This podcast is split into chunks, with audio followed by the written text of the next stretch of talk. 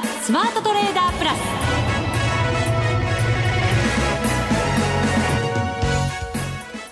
皆さんこんにちは内田まさです。ここからの時間はザ・スマートトレーダープラスをお送りしていきます。この方にご登場いただきましょう。国際テクニカルアナリスト福永博之さんです。こんにちはよろしくお願いします。よろしくお願いいたします。はい。雪がね降ってました。なんとえあの積雪は初めてだとか言ってましたね関東ですよね。11月の。11月ね。はいそうですね。すごいです降ねったのも五十数年ぶりってことですもんね。そうそうですから、まあ、本当にあの珍しいことが天気でも起こり、まあ、株式市場でもっていうと怒られるかもしれませんが。うまくつなげますね。もう私が言おうとしてることを先に言ってしまって。すいません。これ打ち合わせしてないんでねこういうのはちょっと。一切打ち合わせはしておりませんまあ本当にね、本当にまあ、それだけやっぱり皆さんもっていうかね、2人がこうやって思うぐらいですから、皆さんも思ってるかもしれませんけど、はい。株式市場は本当強いですね。本当今日で日経平均が6日続伸ですそうですかもちろんね休み挟んでますけど、はなんでしょう？この強さは。い。まあトピックスもね、10日続伸ですからね。ええ。まあ、あの背景としてはやはりねもう皆さんいろんなところで聞いていらっしゃるかと思いますが、まあ、やはりあの為替のねやっぱり円安、それからあとはその円安をおまあお膳立てしてるのが、やっぱかあのアメリカの長期金利の上昇。はい。でさらにそれをまた押し上げてるのがあのトランプさんの政策期待っていうね。ねこれまた本当にあの考えると面白いものでやっぱりあの連想ゲームですねこれね。えそうですよね、はただなんて言うんだろう確実なものがこう積み上がってはい。できてるというよりは、なんとなくこうふわっと広がったものの上にはい。ジャンプして私たちが入れてる感じが なんとなくそんなイメージがしなくもないんですけど、ね。ふわふわ本当にねちょっとなんか持ち上げられてるっていう感じですよね、ではい。押し目がほとんどないので、まあ、そういう意味でやっぱりあのショートしてる人あるいはこう途中でショートで入っちゃった人、うん。まあ、そういう人はやはりなかなかちょっとこう買い戻すにも今の内田さんの説明のようにやはりあのなぜ上がってるのかっていうその根拠がねうん。やっぱ気迫っていうところがあってですねいやこれはどっかであの勢いが止まれば落ちるかもしれないっていうふうに考えてしまうとはい。なかなか降りられなくて、まあ、要はあのロスカットもできないと。はい。そうなりますとやっぱり株式市場、まあ、為替が特にそうなんじゃないかと思うんですけどね、まあ、ドル円の上昇がなかなか止まらなくて、うん。でなおかつあの、まあ、それにこう連動する形で先物が買われあとあのやっぱり株でいうと輸出関連株ですかね、うん。まあ、今日なんかもあのトヨタ自動車が結構ね、まあ、あの業種別で見ますとあの自動車の輸送用機器の上昇率が今日はトップ2位ですかね。はいえー1位が鉄鋼で2位が輸送用機器ということで、まあ、この辺りの値動き見てますとやはり業績への期待というのがうんちょっとだいぶこう本格化してきてるというか、えー高まってきているなっていうふうに思いますので、はい。まあ、この辺りが本当に現実のものになるのかどうか。そうですね。はい。なんかおしめ待ちにおしめなしって言いますけど、はい。本当に絵に描いたようななんか動きになるんだなと思って なんか実感としてね格言を感じてしまったりしましたけれども、そうですね、はい。まさにそういう状況ですよね。ね。そうなるとやっぱり年末相場そして来年の相場はい。一体どんな波を描いていくのかっていうことが気になる方も非常に多いんじゃないかと思うんですね。りますはい。ね。、そんな時は？そんな時は？このセミナーぜひお越しください。こっ。ちも無茶ぶりですね。そうですかいい流れだと思ったのにな。あのこの「ザ・はい。スマートトレーダープラスのスピンオフセミナー開催が決定しまして、はい。ここ数週間ちょっとお知らせを入れさせていただいてるんですが、ね。はい改めて12月8日木曜日夜7時からになります。場所が東京虎ノ門の琴平タワー。このラジオ日経が入っているビルになります、そうなんです。虎ノ門の駅から歩いて1分ないぐらいそうですそうです。もう本当にあの雨降ってても走ってそうです。ちょっと濡れますけど。駆けつけてください、はい。ぜひ皆さん。あの私とそして福永博之さんそして皆さんでですね、来年の2017年をいろいろ考えていきたいなというふうに思います。私含めて皆さんがですね一緒に勝ち組トレーダーになれたらなと思ってますので、ぜひお越しください。さらにですね今話題のマネックス証券の高機能トレードツールトレードステーションを実際にトレードにどう活かしていくかかというところもですね、有名個人トレーダーさんが分かりやすく紹介してくださるということでございますので、ぜひ、こちら目的の方もご参加いただきたいと思います。はい、抽選で50名様を無料でご招待します。当選者の方には、招待メールをお送りいたします。詳しくは、ラジオ日経のホームページ、イベントセミナー欄でご覧いただければと思います。ご応募もこちらからお願いいたします。お願いします。それでは番組進めていきましょう。この番組はマネックス証券の提供でお送りします。スマートトレーダー計画、よーい、ドンさあ、それではここからはザ・スマートトレーダー計画、用意ドン、足元の相場など振り返っていきます。まずは日経平均株価先ほどもお伝えしました通り、えー、6日続伸で18,333円41銭で終わっています。今年1月5日以来の高さ。うん、はい、ね、本当にですから、まあ年初来の高値を抜けるかどうかっていうところにですね、はい。えー、まあ、年足陽線になるかどうかっていうところに、ねこんな風になっちゃうんですね。いや、なんかちょっと前まで陽性になるなんて考えてもいなかったです、もう。いやいやいやいや、本当ね。ねまあでも、あの、まだこの状態が、あの、今この状態なんでちょっと言いますけど、はい、僕昨年の予想ってまさにこんな形なんですよ。昨年、今年を予想したのがね。ああ。いやー、内田さん、内田さん、僕あの、某所で、っていうか僕は一回行ったことはですね、あの、どんな、あの、場所が変わろうが、シチュエーションが変わろうが同じことしか言いませんので。なんかね、はい、素直に認めたくない、この悔しさ？わかります？わかります。わかっていただけます？すごいな、福野さんやっぱり。ただ、あの、安値は僕1万6000円台だと思ってたんですけど、うんはい、あの、それを大きく割り込んで1万5000円割れまで行きましたからね。今年本当にいろいろあってね、走ったっていう感じのね、時下落がありましたからね。そうですよね。で、まあ、そう考えますと、なんとかですね、えー、本当にあの、まあ、年始の高値近辺まで、あの、終値ベースですけども、まあ、それに接近してきているということなので、うん、まあ、これで、ね、あの、まあ、今日、今日というか、あの、今年、えー、年始に、その、例えば日経平均の ETF 買った人、はい、終値で買った人は、まあ、ほぼ損失が、まあ、なくなってきていると。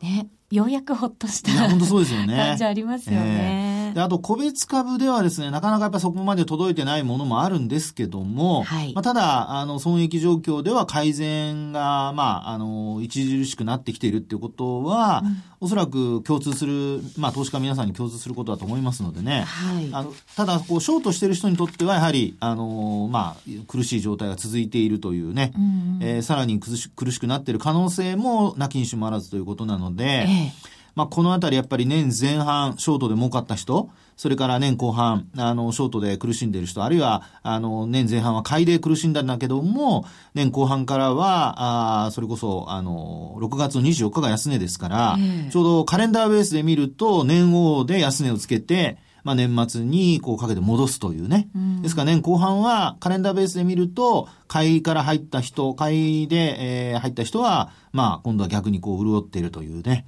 年の前半と後半で、まあ今のところですけども、まあ、全然あの逆の、真逆の動きになっているっていうのが、もう本当珍しいですね。はい。改めて聞きますけれども、ええ、本当のこう年末まで、ええ、福永さんはど、はい、どんな動きを今のところ描いてるんですか？このままやっぱり年末高っていうイメージですか、はい、それやっぱ今月聞くんですか？なんかね、今ね、すごい気になってしまって、福永さんがこう描いた通りになってるじゃないですか。だからね、まあ一応ね。その、その一年の動きの描き方もね、もちろん聞きたいなって思ってるんですよ。はい、何を使ってどんな風に描いていくのか。はい、あのー、まあ、年末までの動きで言うと、その当時話したのは、ええ、あの、年末が一番高いというふうに予想してましたので、そういう意味では、やはりこのまま、あの、押し目は作る場面があっても、うん、株価は戻していくと。はい。ですから、あの、1月の高値は上回るというふうには思ってるんですけどね。終値ベースの、まあ、要するに年始の高値。はい。はい。さあ、残り1ヶ月どうでしょう？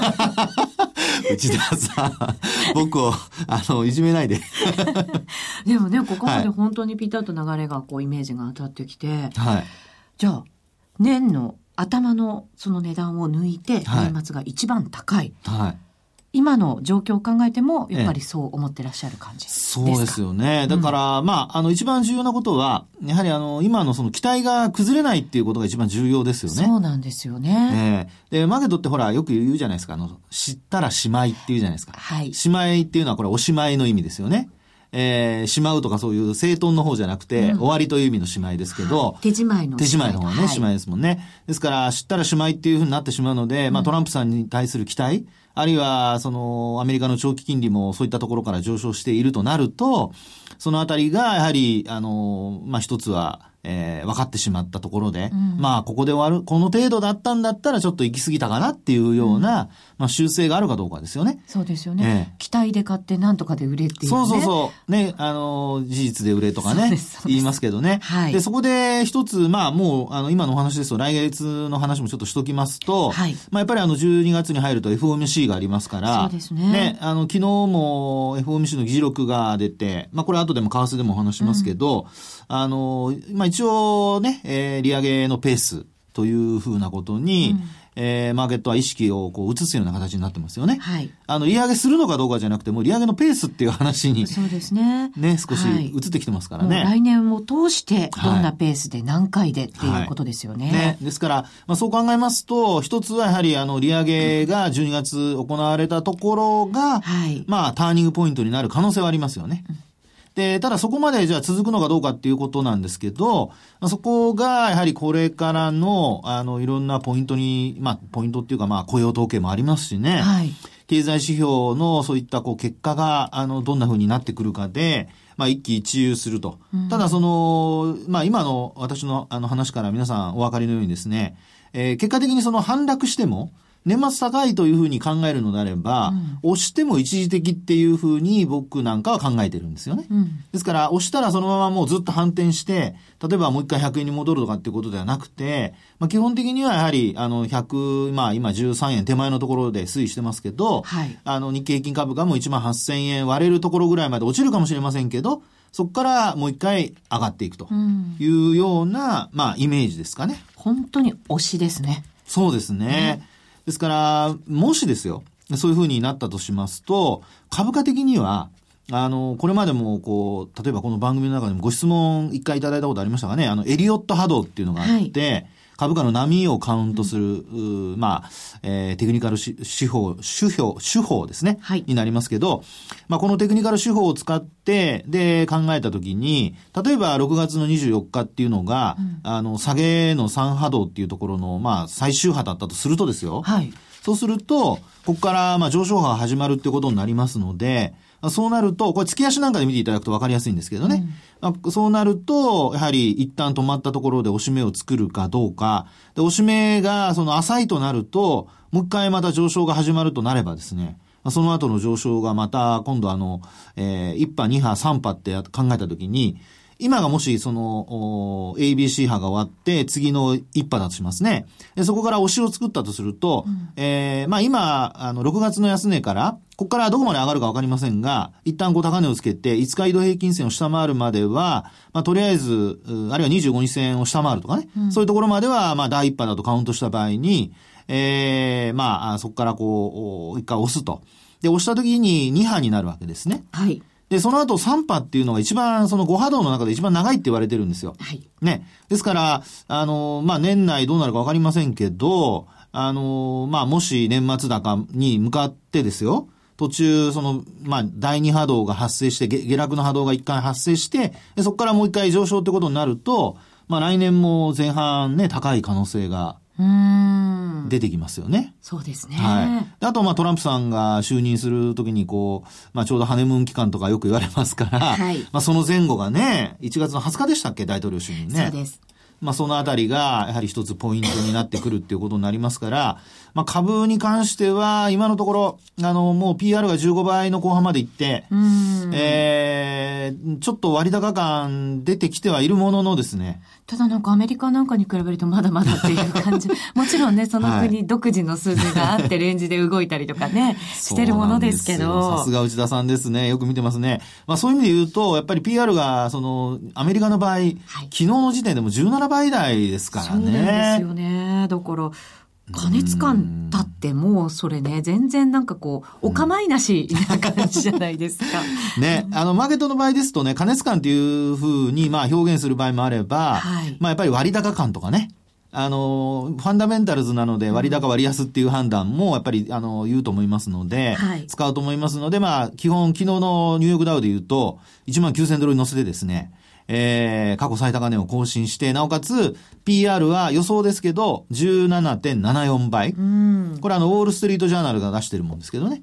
でこういったもので見ると、もう、あの、割安って言われる水準はだいたいニューヨークは13から14の後半ぐらいですかね。はい。で、17のもう後半なんで、まあ、昔っていうか去年の前半ぐらいの時ですと、そうですね、このぐらいまで行くと、ナスダックだとか、ええ。S&P500 の水準っていうような感じなんですよね。で、ナスダックが、その、同じウォールストリートジャーナル出所のとこから見ると、えー昨日の段階で19.12倍。うん。で、あと S&P500 が18.25倍。うん。ですからね、ニューヨークダウは結構ね、もうあの、成長株と同じぐらいの水準に近づいてると。PR 水準ですけどね本。当そうですね。ええで、えーまあ、こう考えてみると、やっぱり、その、これもやっぱり期待値。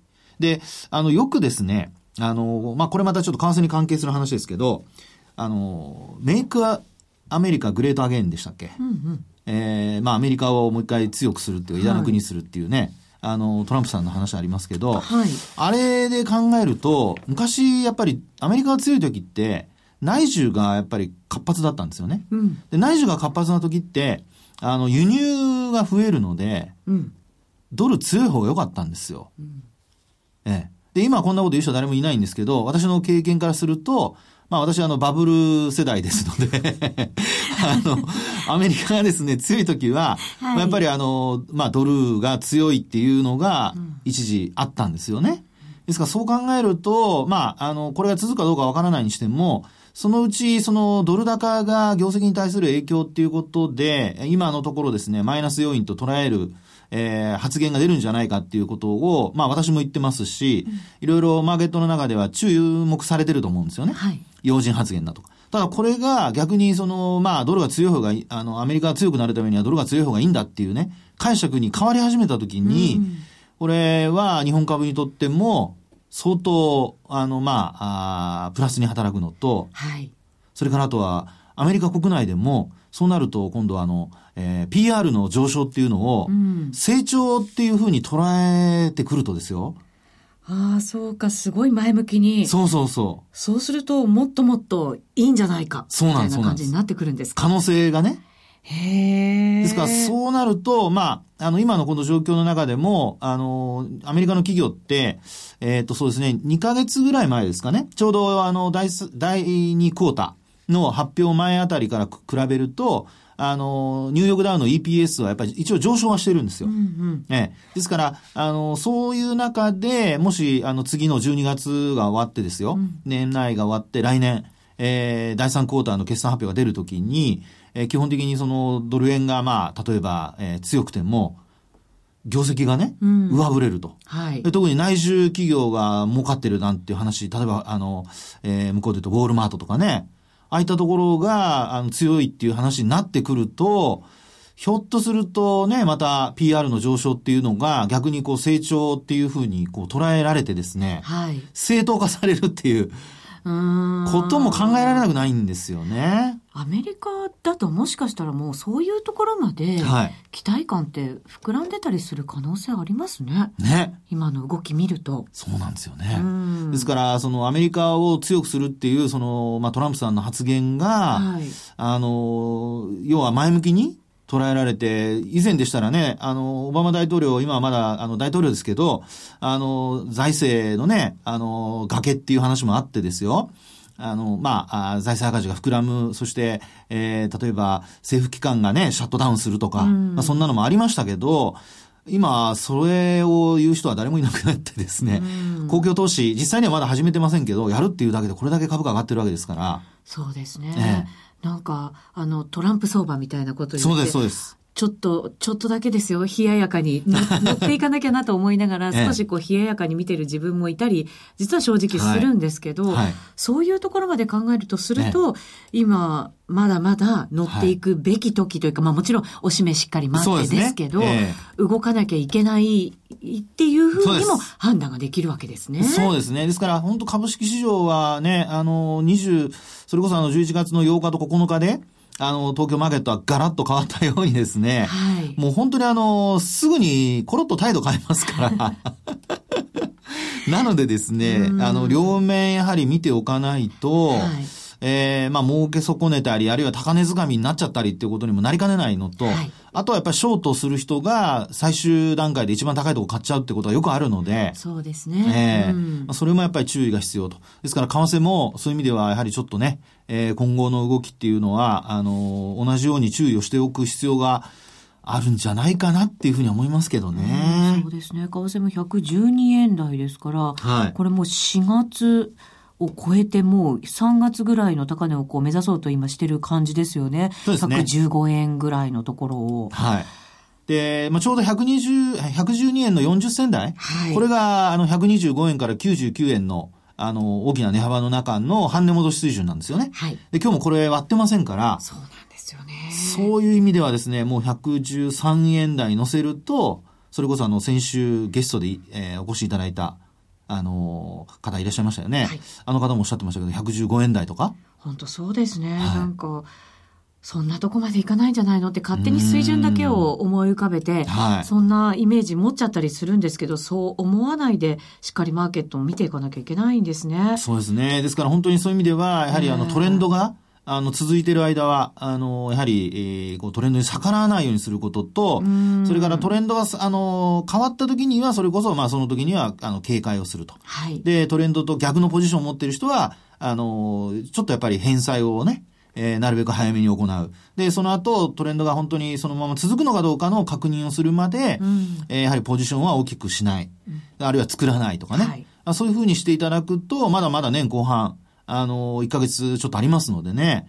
で、まだ潤うチャンスもあるんじゃないかなというふうに思いますけどね。うんはい、以上、スマートトレーダー計画、用意ドンでした。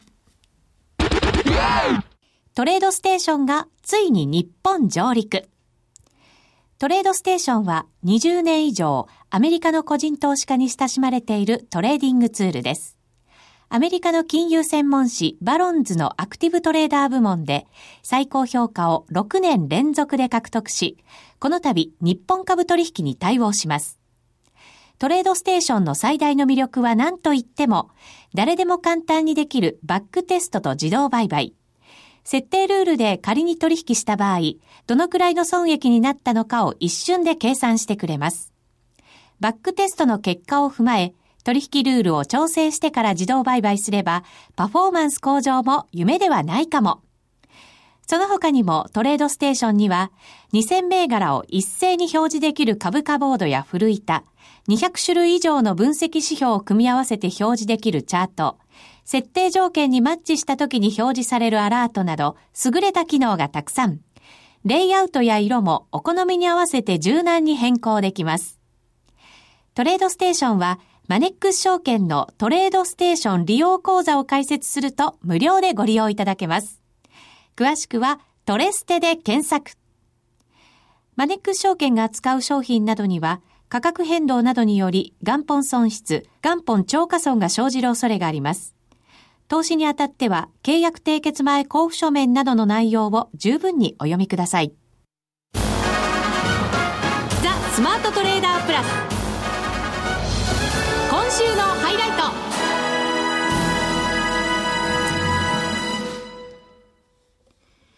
さて、この時間はトレードステーションの具体的な機能をようさんに聞いていきます。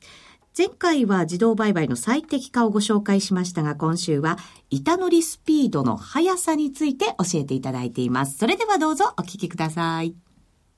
さて、ここからはトレードステーションの具体的な機能を要さんに伺っていきます。要さん、今週もよろしくお願いします。よろしくお願いします。今回は何について教えてくださるんですか？今日は板乗りのスピードについて、あの、ご紹介したいと思います。板乗りのスピードっていうと？はい。えっと、車内でこれはあの、速度を検証していまして、はい。なんと、あの、一般的なツールよりも3分の1のスピードで取引ができるということが分かりまして。え、ちょっと待ってください。こう、板とか見てるじゃないですか。はいはいで、そこから発注しますよね、ますず。はいその発注スピードが、だから薬場までの時間がすごく早いっていうことでか？そうですす。あの、板乗りのスピードと、うん約定してからその返事が返ってくるスピード。へえ。そうなんです。あの、やっぱり、賑わってる銘柄はい。で、個人トレーダーの皆さん、わっとこう乗っていったりしますよね。はいで、そうすると値段って、はいものすごく早く駆け上がったりはいするときに、少しでも早くうん、やっぱり情報を仕入れておきたいし、早く発注したいし、約定したいしって思いますよね。はい。そのためには、だから、すごくいいってことですよね。そうなんですよ。3倍の速さで。取引ができる。なかなかそういうのってなさそうですもんね。そうなんですよ。あまあ、公表してるということもある程度自信があるっていうことだと思うんですけれども、はいそういったところよりもさらに3倍のスピードではあ取引ができるということは、もう本当にスピードって命の世界だと思うので、本当そうですね。この速いこのトレードステーションというツールが無料で誰でも使えるということですので、はい。ぜひまだ講座を持ってない方は講座を開いていただいてお試しいただければと思います。はい。まずは、トレステで検索していたそうなんですだければと思います。ようさんありがとうございました。ありがとうございました。さて、今回はトレードステーションの機能、板乗りスピードの速さについて教えていただきました。トレーダーの皆さん、やっぱりね、速さ、スピードってすごく重要視されてますよね。そうなんですよ。もう特にね、今 HFT ですかね、ハイフリクエンシートレードっていうね、えー動きで、えーまあ、あの、スピードが本当にもうマーケットの中で重要な位置を占めるようになってますからね。はいですから、まあそういう意味では、やはり、あの、早いものをやっぱり体験してみて、そこでね、やっぱり本当に自分に合ってるかどうかっていうのを、まあ見極めていたただいて、合ってればしっかりこうね、活用すると。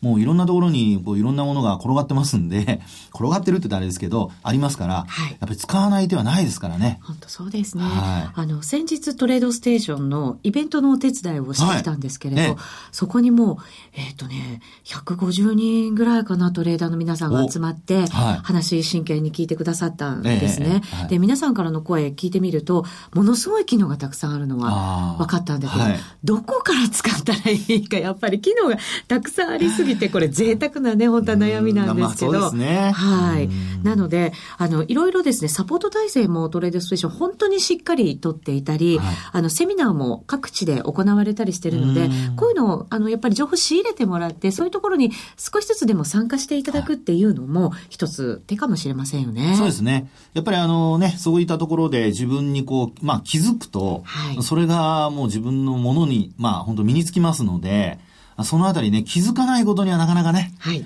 あの、自分のものにできませんから。そうですね。そうです、そうです。はい。興味のある方はぜひぜひいろんなところにね、参加していただいて、えー、試していただきたいと思いますね。そうですね。12月3日土曜日にも大阪で、はいおそのトレードステーションのセミナーが行われるんですねうん。私もお手伝いに参りますので、はいはい。ぜひ来ていただいて、実際にトレードステーション触っていただいて、あいいねどんなものなのかまず知っていただいてから、細かい機能も一つ一つ、そうです。はい、学んでいただけると、まあね、いいですね。そうですね。内田さんゴルフされるでしょうか？ゴルフクラブもね、たくさん握らないとね。そうなんですよ。はいやっぱりいっぱい打ってみないとわからないってところありますのでね。まああの、無駄な球は打たないでください、皆さんね。本番ではそうですよね 練習ではもうどんどんどんどん使いこなしていただいてそれから本番でねねっていただければいいんじゃないかなと思っておりますさあそろそろお別れのお時間となりましたここまでのお相手は福永博之と、内田まさみでお送りしましたそれでは皆さんまた来週この番組はマネックス証券の提供でお送りしました。